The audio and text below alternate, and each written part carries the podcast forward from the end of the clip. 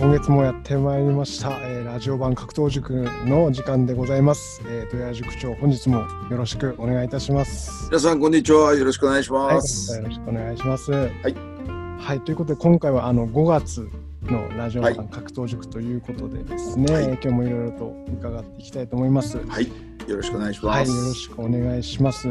東京オリンピックまで、えっ、と、今日、まあ、4月の23日、収録時は4月23日で、あと91日なんですけども、これど、どうなんでしょうかね。あのこあの明後日から緊急事態宣言がね、はい今日決まって、あ、はい、そうですね、そうです。あのやるんですかっていう 気分が 気分が思ってしまいますよね。はい、はい、もう本当にやるんですかって言って、そうあの IOC のバッハ会長でしたっけ、なんかえーが、えー、と東京の緊急事態宣言について感想を求められてはいはい。あれは東京の話だみたいなことをおっしゃってて随分そうです随分随分あそういうもんなんだなと思いましたね。多分あれですよね。やっぱりお金かかってるから。まあそうですよね。ここねそれそれだけですよね。きっとね。多分ねお金先にもう多分ね IOC の方々みんな懐に入れちゃってるんじゃないですか。うん。だいぶ使っちゃってるんでやらざるを得ないみたいな感じになってるんじゃないんですか？そうですよね。そういう。ねそれとあと、はい多分北京オリンピックとの兼ね合いもあって片方だけ辞めるっていうこともままあどええまあ、契約上どうなってるのかわかんないけど、でもどうも見てると日本から先に辞めますということは言えないような状況ですよね。そうですね、状況はそういう感じこれにあのはい普通の感覚の人だったら多分中止って言いますよね。これがはい普通だったら言いますよね。これが言えないっていうことはなんか契約の方でうなんかんなんかなってるのか、なんかあるんでしょうね、きっとね。わかる、我々で計り知れないもの何かやっぱそういうのがあるんだなと。は。うんはいでも、あの、水泳の池江選手でしたっけ、はいあの白血病になってまた戻ってきたね、えーあの方は本当よく頑張られましたいや、ね。本当そうですね。もうあれはニュース見ててもちょっと泣いてしまいましたね、感動してね。ああ、頑張んなきゃいかんなと思いましたね。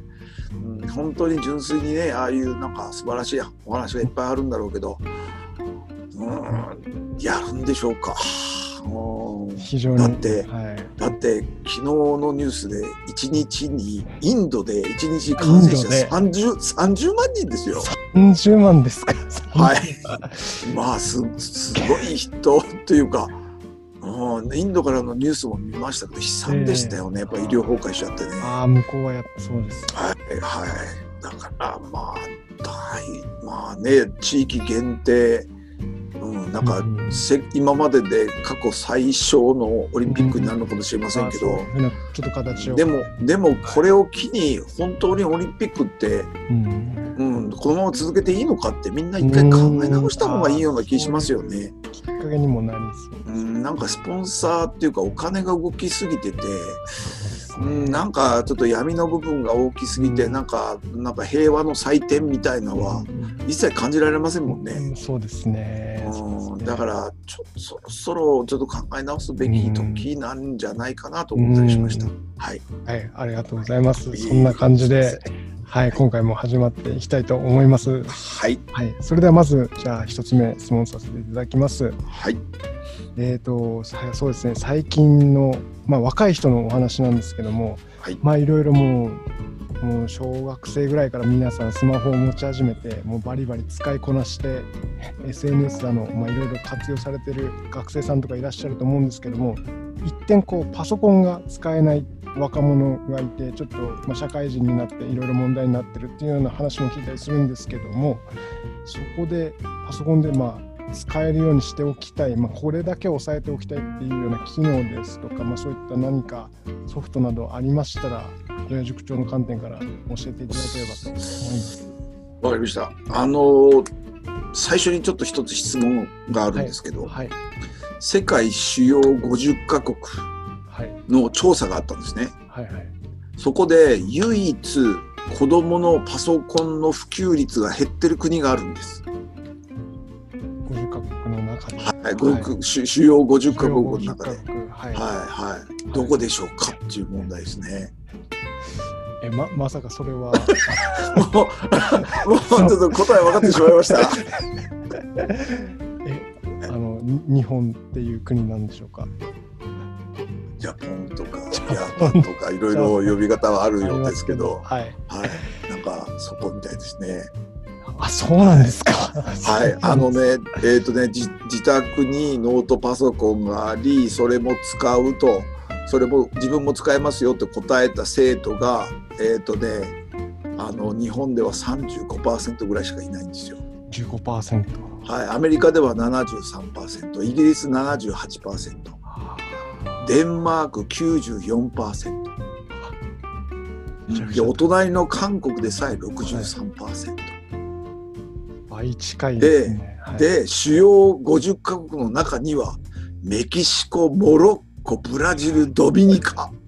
こんなところが入って本当にその国の出身の方聞いてらっしゃったら申し訳ないんですがこの国この こういう国が入ってるにもかかわらずそれを差し置いて差し置いて。我がジャパン我が日本1位ですね。あ金メダルですわ。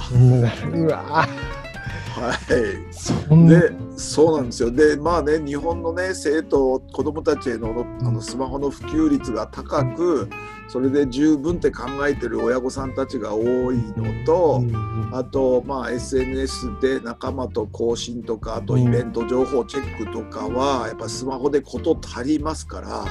ね。うん、それになっちゃうんですけどでもね情報を例えば独自にこう加工してで何かをこう生み出すとなるとやはりパソコンが必須になるんじゃないかと。でこれからの時代っていうのはその情報の消費者に甘んじるのではなく情報の生産者創作者っていうかねうん。創造主になるべきなんだろうと思うんですよ。うん。であの2009年の時時点ではい。その使用率が低かった国ってみんな大幅に上昇してるんですね。うん2009年と2018年今からちょっと3年ぐらい前なんですけど、それのデータで今お話ししてるんですけど、はい2009年の時に中国では中国のマカオで19%しかパソコン持ってあ、なかったんですよ。19%。はいはい。それがなんと18年には71%になってるんです。ええそんなに。韓国も23%だったのがはいはい63%まで上がってるんですよああ、3倍近い。しかし我が日本だけは下がっています。はい、2009年には韓国とか中国発展途上国より高かったんですが2018年には最下位に転落してますね。2009年で43%の普及率だったんです、パソコンはいって。はいはい。それが2018年35%。下がってるんですね。はい、スマホの普及率って他の国も同じなんですよどんどんどんどん使われるようになってるんですけど、日本だけがパソコン離れが起きているのは多分学校が使ってないからああ、学校が。学校で使え使えばみんな使うんだけど、うん学校が使ってないんですようんうんだって学校スマホなんか持ってったらダメですよ。まあ高校生は結構持ってってうん。カバンの中入れてますけど、うんはいはい。中学生なんか絶対ダメですからね、もうでも今あのうちの塾生も今日授業何やったのって言ったら今日は iPad の使い方をやりましたとかもうタブレットがだいぶ配られてきている学校もあったりして、ではいはい。それでようやく使ってるっていうところもありますよね。うんうん。うん、あのこの前あの電気ご電気工事をしている人にちょっと話しててちらっと聞いて笑ってしまったんですけど、はい。日本の建物の中でうん。W i f i が全然あの入ってないとこどこだと思います？って言われてそうなんですよ。もうもう今あの僕ちゃんニヤニヤしてますけどその通りで あの学校なんですよ、こうなんですか、やっぱ。学校なん学校には w i f i が入ってないのへで、ーまあ、職員室にはちょっとこうなんたなんちゃら w i f i みたいなのが置いてあって、その辺はその周辺はちょっとは通じるんですけどちょっと奥入っちゃうともう全然 w i f i 入ってないことが多い。そういう学校が多いと。あもちろん私立なんかはねもうちゃんとフルに w i f i 入れていろいろやってるっていうところもありますけど、からそういうところの取り組みがやっぱりちょっと遅いですよね。日本だけが国際的な潮流と逆行してますうよね。んなんとも末恐ろしいと思いません？こいや恐ろしいですね。れですよねと。っても。たただまあ今今のこの2021年の段階でうん今パソコン品薄なんですよね。ああ。うん、あの結構待たされるんですよ買おうと思ってもはい数ヶ月待ち数週間待ちは当たり前で数ヶ月待ちとかいうとこありますよね。ちょうど、えー、と2019年でしたっけ、2000えー、と Windows7 から10への移はい。行期で、はいはい。うん、それでその時にみんなもうパソコン古くなったから新しく買おうかということで、パソコン新しく買われたばっかりだったので、メーカーも2020年はもう今年は売れないから少し、うん。あの生産を調整しようとして、うん。少しこうあの生産台数下げたところにやってきたんですよ、コロナさんが。ねコロナが来て、それでテレワークが一気に広まって、パソコンが品薄になったんですよ。なるほど。でコロナのおかげで、だから2021年ってちょっとこう数字が変わってると思うんですよね、このパソコンの普及率っていうのは。うん、このコロナのおかげで多分あのパソコンを急に買わ買わなきゃいけなくなったっていうところがあって、だいぶ増えたんじゃないかとは思うんです。だからまあまあそれがをその子どもたちがお父さんとかお母さんが買い張ったパソコンを子どもたちが使うことでうんじわじわと、うんあの使えるようになってくるかなと思ってはいるんですけど、でもほぼあの例えばこの前の緊急去年か去年の緊急事態宣言の時の子どもたちはパソコンで、えー、とあの宿題をした人ははい。皆無でした、中学生は。あ大学生はおあのテレワークでこうあの宿題はオンラインでこう提出とかいうのがありましたけど皆無でしたね。全部プリントでしたね2週間に一遍学校行ってなんか何十何十枚だかのプリントをもらって、あ。はいはいはい。はい、そのプリントにこう書いて提出っていうのが公立の子どもたちの姿でした。あ私立の子どもたちでは、えっともうあのみんな、えっと iPad みんな持ってますので iPad でそれでちょちょちょっとやってそれで提出っていうのはもう当たり前になってました、ん。この差ですよねいや、大きいですね、非常に。マジでマジでこういうことは本当にこれあのお父さんお母さんが気づかないとうん子どもたちはどうしようもないのうで、ん。やっぱりこれからのあのいこのこの先を生きる子どもたちっていうのはやっぱりその、えー、とネットリテラシーっていうか、うんいあのこのパソコン関係は普通に使えるようにしておいた方がいいですよね。まだそれこそキーボードなんてもうなくなるでしょっていう,、うんいう人もいるんだけどもちろんなくなると思います。うんなくなると思ってそれこそ音声入力とかうんになるけどでもキーボードのか、まあ、なくなるっても結構時間かかるんじゃないかと思いますよねあ。そうですよね。もうやっぱり音声入力だけじゃなくてこう、うん指でこうバッと入れるっていうのはやっぱり楽ですし、結構残るんじゃないかな。キーボード自体は消えてね、例えばあの何ですかこう手元机の上を電気でこうキーボードの形を照らして、うん。こう上をその光の上をこうあの押せばセンサーが全部その指の場所を理解してくれて、はい。それであのキーボードの代わりをするみたいな形では普通にあるとは思うんですよ。うん。だでもやっぱりキーボードっていうのはいつでも残ると思うので、うん。だから子どもたちにはどういうふうにしなあのそのパソコンとかあの関係はどういうふうに指導してるかっていうとまずできるだけ高校生以上はもう自分のパソコンか iPad 買ってもらえって言ってけしかけてるんですよ。はいはうん、あの多分一生お前の右腕になるよ。い。うん、そう。その中にいろんな情報とかなんかずっと入れていつもそれ持ち歩くようにすると、うん。ずーっと死ぬまで多分それ右腕になるよ。それがパソコンからももしくはこうやって Apple Watch のようにこう時計になるかもしくはなんかウェアラウェアラブルうん。なんかこう,、うんうんこう体に身につけるようなパソコンになるかどうかは分かんないけど、でもだんだんそういう形にはなるかもしれないけど、うん。そういうそのところに早くからやっぱりこう接してるのが一番いいと思うので、うん。高校生になったら基本的に iPad 一番が一番は iPad かなと思うんですよね、はい。使いやすいのはノートにもなるし、ううん。んであとまあパソコンうん。ですよね。それでまあそのそれを手に入れました。さあ最初に何するかっていうとまずねあのブラインドタッチを覚えろブラインドタッチ。はうん、あのキーボードを見なくても全部入力できるようにしなさいと。でそれも正しい指の位置でやっぱりやると、まあ早いですい。よね。うんあの5本10本で10本で入力するよりも早い2本だけで打つ外人がいました。え一人だけ一人だけ見たことあります。あのー、アメリカの、のアメリカのジャーナリストの人でえ一ー、本指で。一本指で。一本指あ一本指っていうか二本ですよね。片手一本で。人差しはい指両手の人差し指二本で全てのキーボードが素早く動いてましたね。ああれあの人今までその 40, 40年ぐらいの間一人だけですね、彼だけですね。この10本指のブラインドタッチよりも早いなえー、そういう一人だけいましただから一人しかいないので普通の方はみんなブラインドタッチをちゃんと身につけてくださいこの身につけ方としてはゲームで覚えるのが一番いいかなと思いますよね。。ははい、あの遊びながらうん覚えるんですよ。あの私もあれです西部劇のゲームをやって覚えました。い。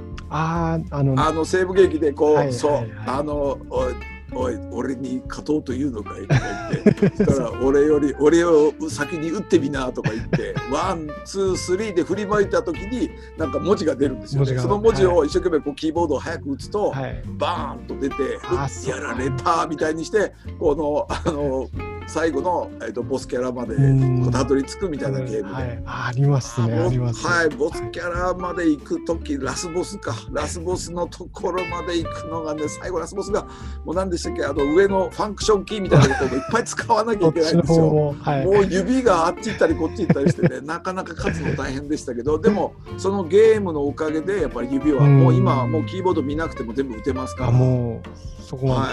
いははい、だからもうやっぱこのまず最初はブラインドタッチを身につけなさいと言ってますね。でその次にすることがパソコンの仕組みを知りなさいと。パソコンの仕組みを知るにはあの一番楽なのが IT パスポート試験かなと思うんです IT。パスポート試験。IT パスポートっていう試験があって、まあ、はいそのパソコンの基本を学ぶ試験なんですね。うんあの IT 関係のソフトウェアのいろんな試験があるんですけどそれの一番の入り口のうん。試験でソフトウェアからそのハードウェアのこの基本的なことが学べるので、IT パスポート試験っていうのはいいかなと思うんです。うん、で、あのー今もうこういう試験を受けようと思ったらまず情報をどっから取ります？今日はインターネットからですか？インターネットから取ってはい何から取ります？具体的に具体的に。何から取ります。もうもちろん Google であ検索します Google そうですね。よねあとは他に YouTube 見ませんか？YouTube も見ますよね、はい。でで皆さんおめでとうございます。パスあこの IT パスポートの試験のもうほぼ基本的な内容がそのえっ、とあのどっかの学専門学校の先生が全部講義してくださってます。無料で全部聞けますので。YouTube で見れる。YouTube の中で。もう YouTube には何でもあるんじゃないですかね。もう今今ないものないですよね。そうですね、確かに。はいはい。もうそれで IT パスポートの試験も、えっと、全部載ってますから一度それでざーっと見れば大体わかりますよテキストいらないですよね。うん。それ見てるだけで別に試験受かろう受かるっていうのは目的じゃないので、うんあのパソコンの仕組みを知るということが目的なので、まあ、そのあの動画の解説を見てもらってもし何か興味あるんだったらそこから派生していろんなところを見ていけば、はいい、ろいろわかるんじゃないかなとう思うんですね。んうん、あの本当あの授業動画、まあ、もちろん学校の授業の動画もすごく多いし、はそれから簿記もあれば英語もあるし、うんフランス語もあるしハングル語もあって全てもうやっぱり今 YouTube でいろんな勉強ができるんじゃないかい。と思いますね。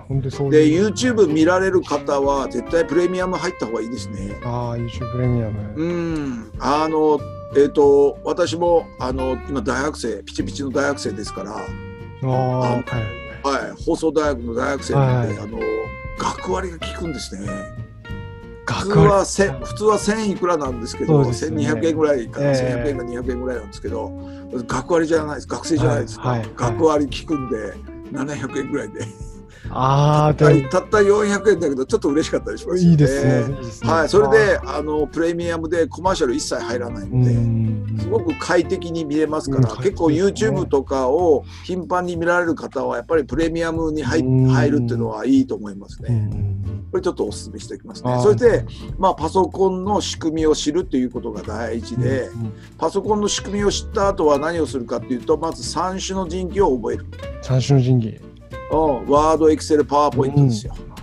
もう日はい本のパソコンの99%ぐらいにはほぼ入ってるワード、エクセル、パワーポイントですから、ねこれはやっぱり使えるようにしておきましょうと。んこれで何を使うかっていうと、まあ、市販のねいろいろな本はあるんですけど僕が一番おすすめしてるのはパソコンスクールで使われている教科書がいいだろうと。でそれは富士通 MO あ違う FOM っていう FOM 出版って FOM 出版っていうところが出しているよくわかるワード基礎応用。よくわかるエクセル基礎応用。よくわかる、えーと、パワポ基礎応用っていうのがあるのでそれ1冊2500円ぐらいするんですね。だから全部で1万いくらの投資にはなるんですけど、これを完璧にやったらこの3種の神器は完全に身につきますから。もうこれあの一生ものですので。やそうですねね。安いと思いますね。1万いくらでそこでしっかりと分かってその本にあることを全部やってみるんですね、うん、そしたらもうあの素晴らしい文章とかいろいろなことを分かります、もちろんあのエクセルなんかね、えーと、関数計算とかなんかまたそれはもう一歩奥の話なので、またそれはそれで専門でまた勉強しなきゃいけませんけど、でも基本的なところは全てあそれで身につきます、うん、パワポももうどんどん身につきますので、その本の6冊計6冊ですね、これを3か月ぐらいでやってしまうっていうことは子どもたちにも話してるんですよ。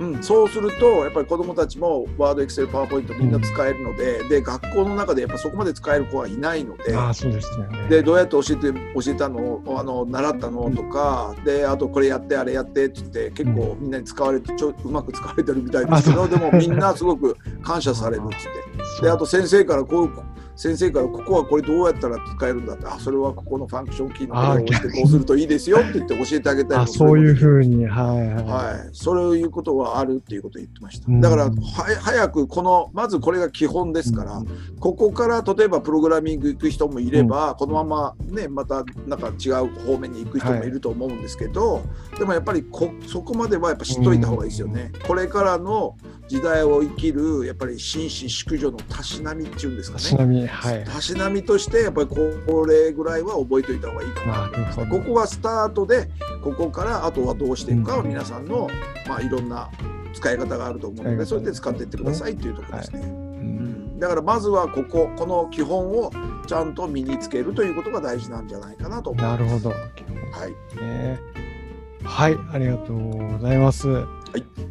ままずその主要50カ国の中の日本の立ち位置っていうのをお話聞いてちょっと正直びっくりしてます。びっくりしましたか？びっくりしました。いや、あのー、そんなに驚かなかった驚驚かなかったですよね、はい、なんでかっていうともうなんていうかな全ての日本のシステムって本当にまだまだ昭和なんですよね。あ昭和。多分だってワクチンが先進国で先進国もう50%とか60%とか打ってるとこあるんですよ。はい、それがいまだに日本まだあの打ってもいないおじちゃんおばあちゃんたくさんいますよ。いますね。もう何ここまでたらたらやってんのと、もちろん EU で作られててそれでまあ輸出規制があってその中で一生懸命こうね数は限られてはいるとは言いながらも先進国でしょ日本って何やってんのと。うんそれであとなんかねあの打つ打たないでなんかその手続きが、はい、もういまだに紙にいろいろなアンケートを書いたりするとか。そういう状況もうやめようよって思うんだけど、ああこれは本当にあの日本って後進国なんだなと、しみじみとやっぱり思ってしまいますよね。うん、なんかなんかやっぱりいろんな役所にしても何にしても、うん、例えば役所って今もうマイナンバーカードやってますけどその前だって、えっと、住民登録者カードでしたっけ？住基証カードみたいなのありましたよね。はいはいあれは一体どうなって、なんでマイナンバーに変わると、そうですね、あれは。これまでの間に数千億円だからかけたんちゃうのと、それは何なんだと？うんうん。でいまだにマイナンバー持ってる人2割3割ぐらいですか？そうですねそのぐらいだって。そんなもんですよね、はい、です。よね、はい、はい、もうそれはに関してはちょっと本当にこの昭和のシステムは、うん、ちょっとこの国やばくないってしみじみ思ってしまうというのが正直なところですね、はい、ありがとうございます。ぜひあの僕と同じく危機感を持った方は今日から早速 Excel ワード、PowerPoint から始めてみるといいかなと思いますので、はい、よろしくお願いします。はい、ありがとうございました。では、えー、続いてのご質問です。はい。えー先ほどもあの YouTube についてちょっと触れたんですけども、はいはいあの YouTube で、まあ、いろんな動画があってその中でよく僕自身こういろんな講演家の方ですとかいろんなプロフェッショナルの方のお話をこう YouTube で聞いたりすることがすごく増えたんですけども、えー土屋塾長がこの人のお話は絶対、まあ、聞いといた方がいいよっていううんおすすめの方いらっしゃったらぜひ教えていただければと思います。そうですね。あのうんいろんな業界があってその業界にはそれぞれすごい方がいらっしゃって、はい。まあ、私が知ってるっていうのはその中のほんのちょっとだけなんですけど、まあうんですしあとまあ講演も講演もそれから紹介しているとか紹介している本も映画も全部そうなんですけどその人が受け入れる時期ってあると思うんですね。あだからその時期が合わないとうん。合わないわけなんですよ。あの簡単に言うとあの満腹の時に大好きなカツカレー出されても食べたくないんですよ。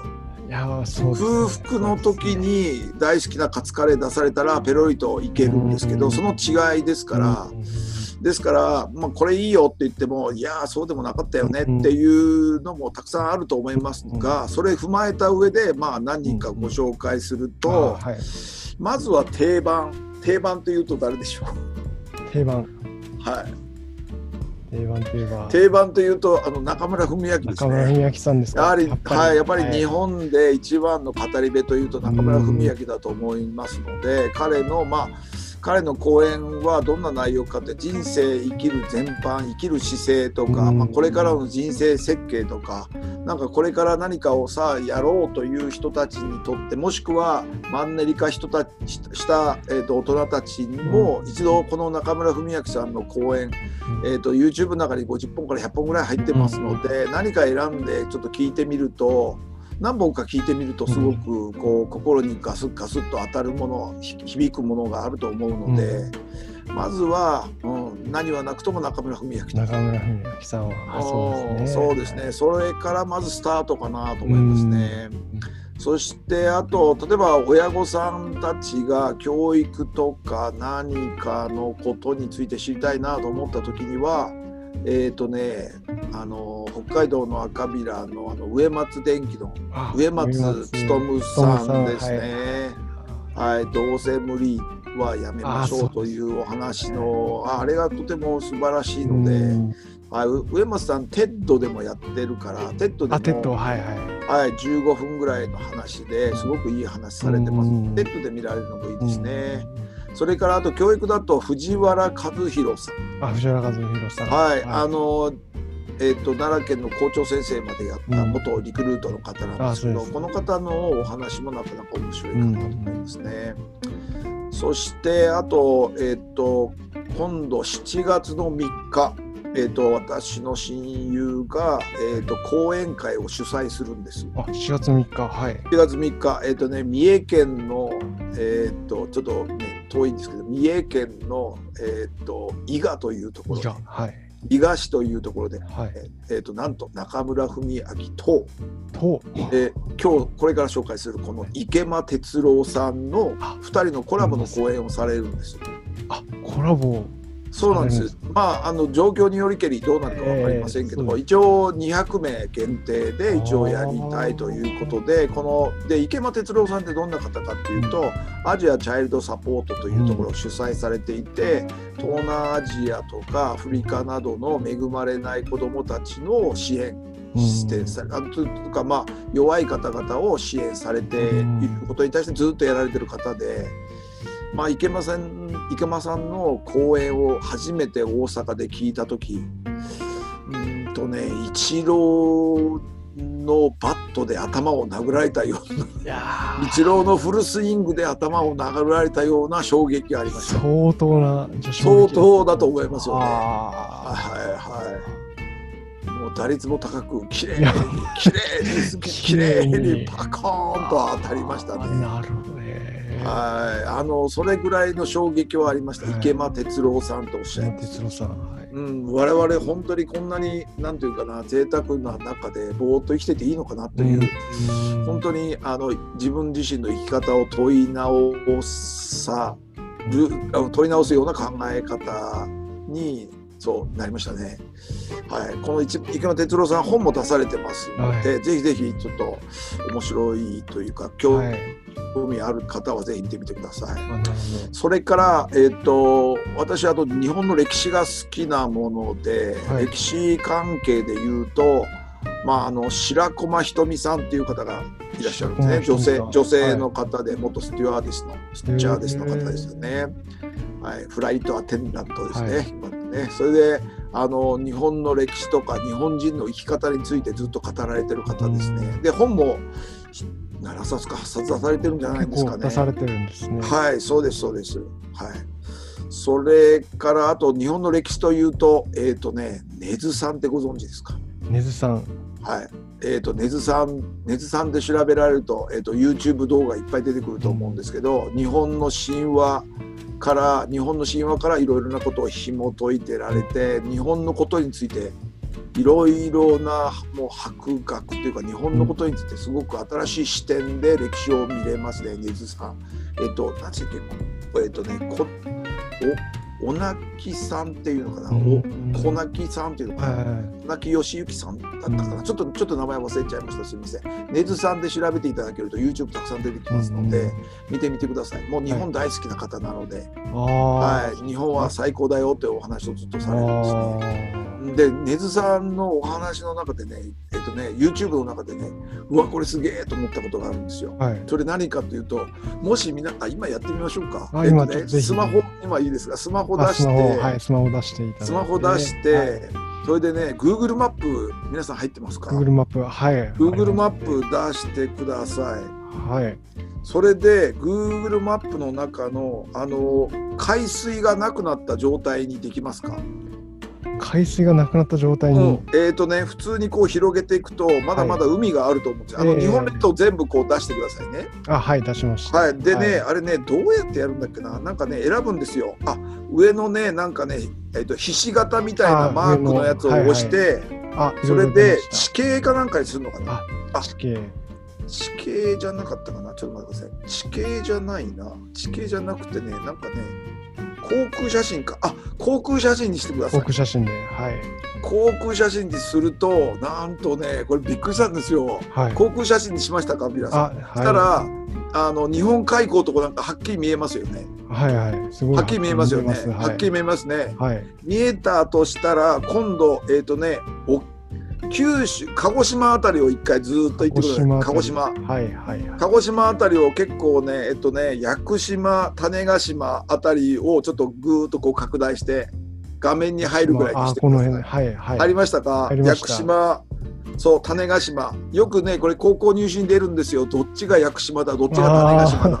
はいはい。出るんですよ。私は何と教えるか？柿の種って教える。柿のね。種柿の種の種子島ってた。こっちかってって思えちゃうんですけどね。まあまあそれはよ余談ですからすいません。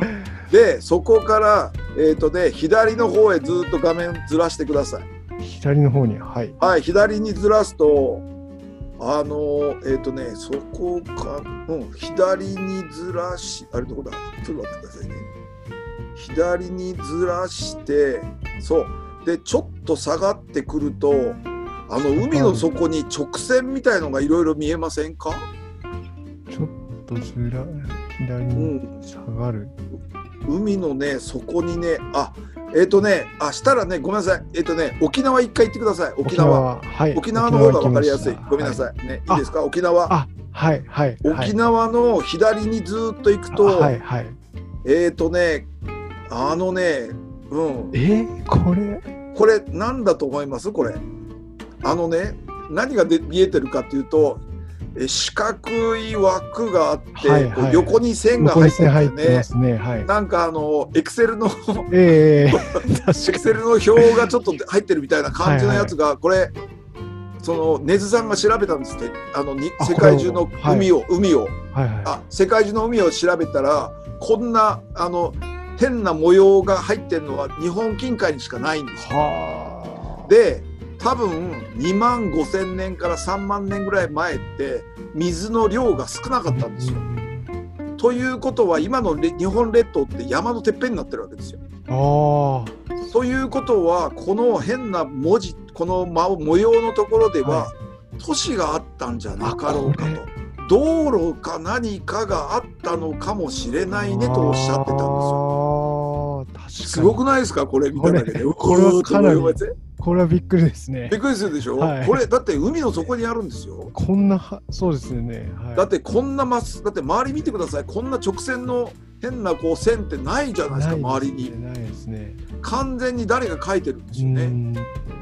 うん、もし誰も書いてなかったら巨人かなんかがいてそれが書いたか。本当にそんなそんななんか落書きみたいですよね。でも、はい。でも多分この横側がこのあのなんですか右側の線が途中で切れてるっていうのはこれがなんか噴火かなんかあって多分そこが埋まったんでしょうね。ねそれでなんかもともとはこう四角い何かがあのそれこそなんですかねあの京都の街みたくこうね四角いこう綺麗な街並みがあったのがこの噴火でこうこここはこう崩れてしまったのかなと思ったりもするんですよ。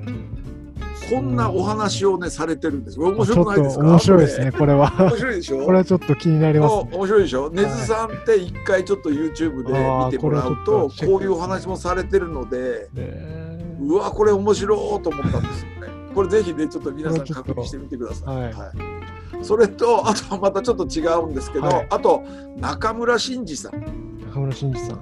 真二ってあの信じるにあの、人ですね。あの人弁に似てああはいはい。はい、真二さんですね。これ営業の魔法というあの本を書かれた方で、この方が営業の方法とかもう営業道っていうか、うん。この人間学みたいのもこうちょうど教えられてるので、すごくあのえっと北海道の STB だか HBC かどうかで、あはい。はいラジオラジオのパーソナリティもされてるぐらい、うん。こうあの喋りのうまい方でもありますのでこの方のそのあの本を読んだりあと YouTube を見られるのもちょうどうん。面白いかなと思いましたね。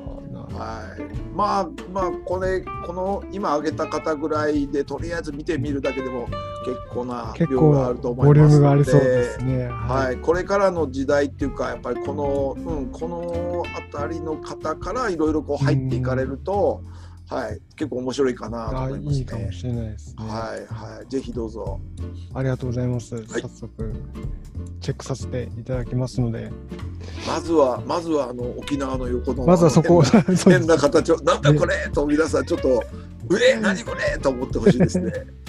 ちょっと僕は根津さんから今回ちょっと行ってみようかなと思って。ぜひぜひ。ぜはい。ひぜひ面白いと思います。はい。ありがとうございます。はい。はい。じゃあ続いてですね。はい。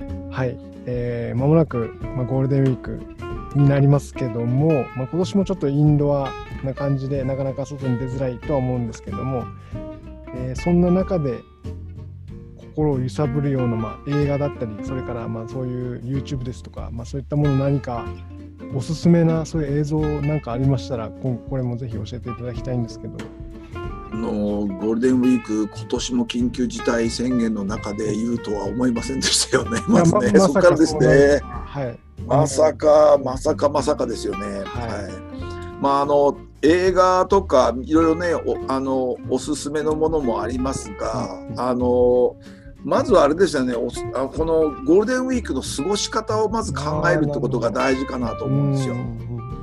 あのせっかくの連休ですから、で外にも行けないと。うんそしたら家の中で過ごせるようにうん何か自分でテーマを決めて、あーテーマを決めてそれをそのゴールデンウィーク中に何かやるとなんかこう得るものがあると思うんですよ。うんただ単にどっか行ってなんかこう美味しいもの食べて「はいあー疲れたな」だけじゃなくて人間って意識しないとうんあの見えているものも見えてないんですよ。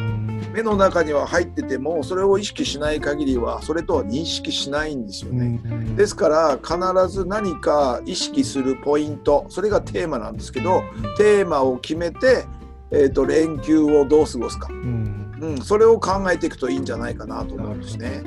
まあもちろんねたくさんそれこそ「鬼滅の刃」を全部見ようとか、うん。26巻なんかありましたよね。それとあと、あの何でしたっけ無限列車かあれも見てというのもありますやん、それだけでも結構な量になるし、それからもう歴代の「ワンピースの漫画を全部読むっていうのもありだし、うん。それからあとアマプラの方アマゾンプライムの方にも、えっと、ワンピースの映画いっぱい入ってるので、まあね他のとこでも見るともありだし「スター・ウォーズ」なんか全部見たいですよね。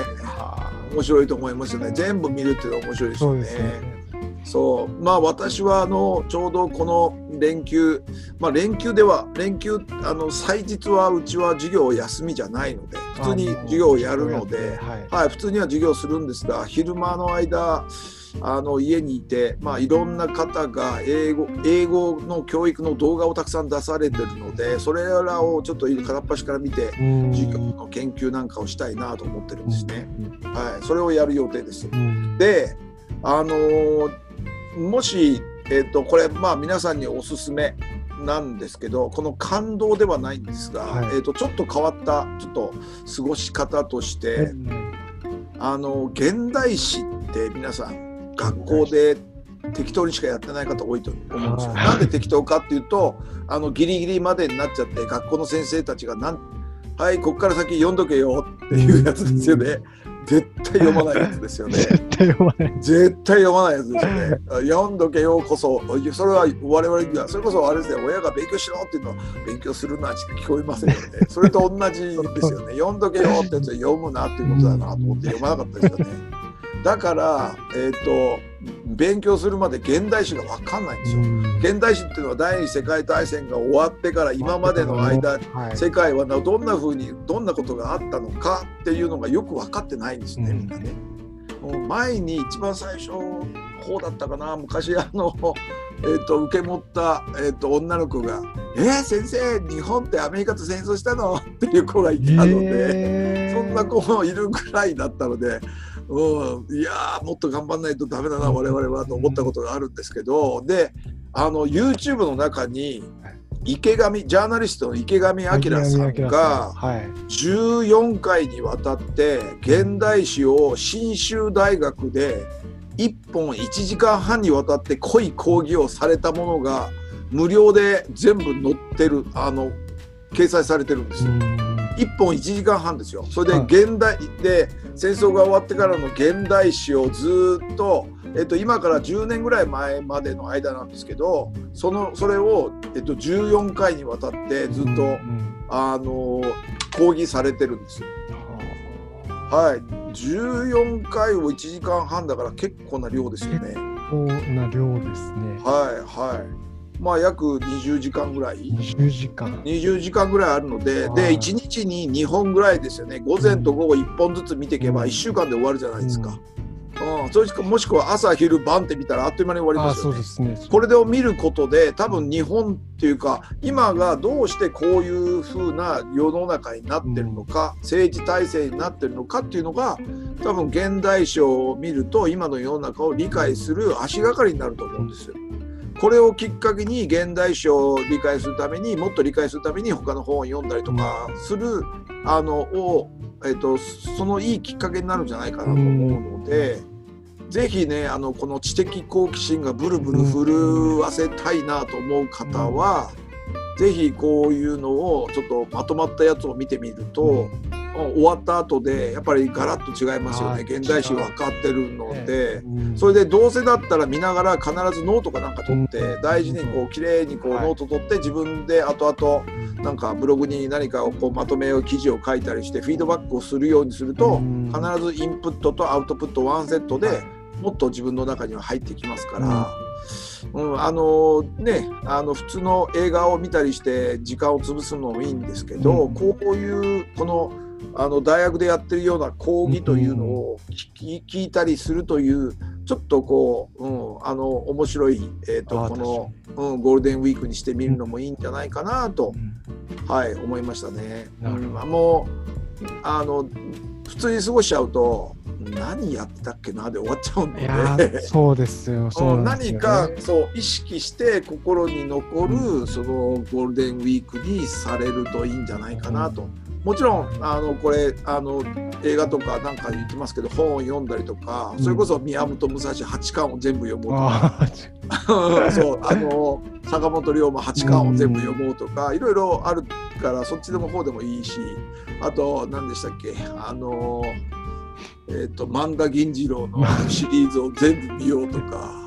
あれかね解散会ぐらっていうのを あれを全部見るってまたそれもそれで面白いんですけどそうですね。そうです。それも悪くはないんですが、まあねもうちょっとこう知的な好奇心をこう満足させるというのも面白いかなと思いますね。そうあお話しすればなんか忘れてました。俺このゴールデンウィークあとあれ大学のレポート書かなきゃいけないんだ。あれ そうと。それもはいそれもありますね。はいそれもします。はいそんなこともやっていこうかなと思ってます。はい。でちょっとはい意識をどこにやってるかでちょっと過ごしてみる。新しいちょっと今までと違うゴールデンウィークを過ごしてみるのも面白いんじゃないかなと思います、はい、ありがとうございます。はい。まずゴールデンウィークのテーマを決めてちょっと有意義な時間にしていきたいと思っておりますので、はい、ぜひぜひチャレンジしてみてください。はい、はい。えー、ではじゃあ今月の最後になりますが、はい、えー、今月の一冊をぜひ、えー、教えてください。えー、っと今月ご紹介するのは三達大和さんという方が書かれてます、はい、えー、あなたが未来に選択肢を残すためのより良い生き方。まあ大きな字でより良い生き方って書いてますね未達というのは美しい達人って書いてます、うん、美しい未達大和はあの大きい輪ですね。三達大和さんですね。まああのこの方私と同じ年齢なんですね。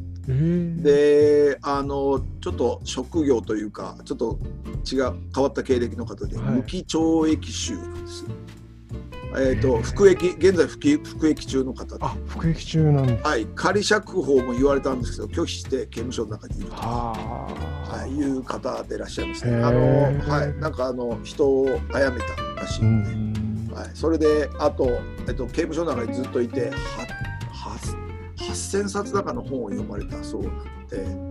それで、えーと、実は私この「未達探偵」前にえっ、ー、とね大学受験生に向けた勉強法か何かの本を書かれてたので、その時に一度読まれ読んでそれでああ三達さんあ福行の方なんだへえと思ってちょっと読んだことがあるんですけど、うん、まあその方がまあ新刊を出されていて、まあ、この本はそのより良い生き方として8つのテーマがあって、うん、まああのなぜ学ぶのかそれから何のために働くのかそれからなぜ政治に参加すべきなのかそれからなぜ本を読まなきゃいけないのかなぜコミュニケーションが必要なのかなぜ生きるか。なぜお金が必要か。それでこれからの日本とあなたの未来についてっていうこの8つの章に分けていろいろこうあの三達さんあののこういろんなこう考えが書かれてるので、これちょっと面白いかなと思いましたね。うん。でまああのこの方もちょうどあのなぜ学ぶかということをおっしゃってますけどやっぱり勉強の目的っていうのは何かっていうとあの学問を通して人としての徳を身につけることででそれして世界平和に貢献することなんじゃないかなと思うしだからこそ我々は人の心を学んで人生を学びあと自分の生きる目的を知り志を整えてそれを実践し自らの心をまた鍛え人としての徳を身につけていくと。うん、というのが、まあ、あの一番いい生き方なんじゃないかなと俺は思ってるんですけど、そういうことのそのどうしてそうしなきゃいけないのかという理由がこの三達さんの見方でこの本に書かれてるので、まあ、ちょうどこのゴールデンウィークにちょっとあの、うん、ゆっくりとあの、うん、万田銀次郎もいいんですけどこういう本を読んでもらって金解散会もいいんでその時には金解散会見たらなぜお金って必要なんだろうあそっちそうい。う、なるほど。章を開いて読んでもらえれば。はいはい。あそういうことで萬田さんはお金を返してもらいたいわけなのかということ分かったりするかもしれませんしね。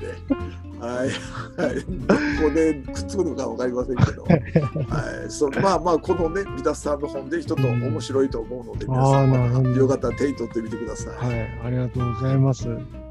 非常にユニークな経歴な方なので、ちょっと目を通してみたいなと思ってます。ぜひぜひ。はい、ありりがとうございました。ということで、えー今月も、えー終わりになりますけども、ぜひ、まあ、本当に、まずコロナですよね、どうなっていくか。わからないんですけどね、まあ、いろいろできることはありと思いますので、そうですね。はいはいはいあとあのフィリピンとかなんか見てると暑くても普通に広がってるので、もうあのも去年の暮れもしくは今年の初めぐらいはあの暖かくなれば落ち着くだろうと思ってたけどはいどうもこのねあの変異株ですかこれ新しくなっちゃったやつはあまり暑さ関係なく広がるようなのでうんあのまあねあの私は今年の夏のこの郡上踊りが開催されるのかどうかっていうのはちょっと心配なんですけど。は、はいはい、なんとかね去年中止だったので今年うん。まあはなんとかと思うんですが、でもね、まあ、やっぱりあの皆さんの命が大事なので、まあ、どうなるかなんですが、まあ、少しでも正しく恐れてうん、素敵なゴールデンウィーク過ごされて、まあ、ちょうど春ですし、そうですね。ね。ちょっと外に出て、ねうん。あのあのソーシャルディスタンスを保ちながら、はい、うんあそうそう JT のタバコの宣伝で、はいスーシャルディスタンスって言ってましたね。スーシャルディスタンス。あうまいこと言いよるなと思いましたね。タバコを吸うディスタンスって言ってスーシャルディスタンス。なるほど、はいはい。なるほど。思わず座布団2枚用意して誰にあげたらいいんだろうと思いましたね。それぐらいちょっとうんあうまいなと思いましたね。ど。うまいですね。うまいですよね。まあまあそれをいいとしてあのちゃんとやっぱりあの正しく恐れてまたねはいまたあのはいまたあと残りの日々もたくさんありますのでまた頑張ってはい、楽しんでいきたいと思います。よろしくお願いします。ありがとうございます。ありがとうございました。ではまた、えーぜひ、えー聞いてみてください。どうもありがとうございました。はい、ありがとうございました。